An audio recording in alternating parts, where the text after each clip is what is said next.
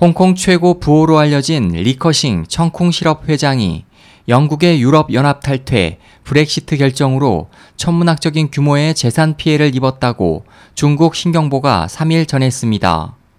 보도에 따르면 리 회장은 중국의 경기 침체가 장기화되자 지난 수년간 중국에 투자한 유통체인과 쇼핑센터, 대형 부동산 등을 매각 및 철수를 통해 잇따라 정리하고 대신 영국의 청콩 자산 중 3분의 1을 쏟아붓는 대대적인 투자를 진행했습니다.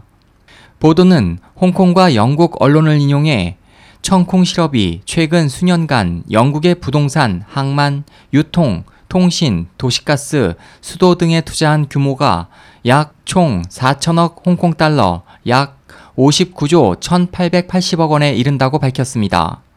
하지만 지난달 23일에 실시된 영국 국민투표에서 브렉시트에 찬성하는 표가 과반수를 차지함에 따라 청콩 기건, 전능 실업, 청콩 실업 지산, 청콩 허치슨의 4개 핵심 계열사가 주식 급락으로 시가 총액이 5% 이상 감소했고 런던 증시에 상장한 계열사도 있어 앞으로 손실폭은 더 늘어날 것으로 보입니다.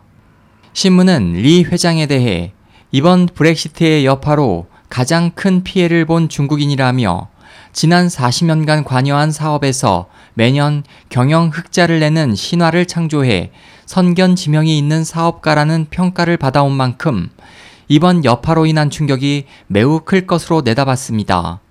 SOH 희망지성 국제방송 홍승일이었습니다.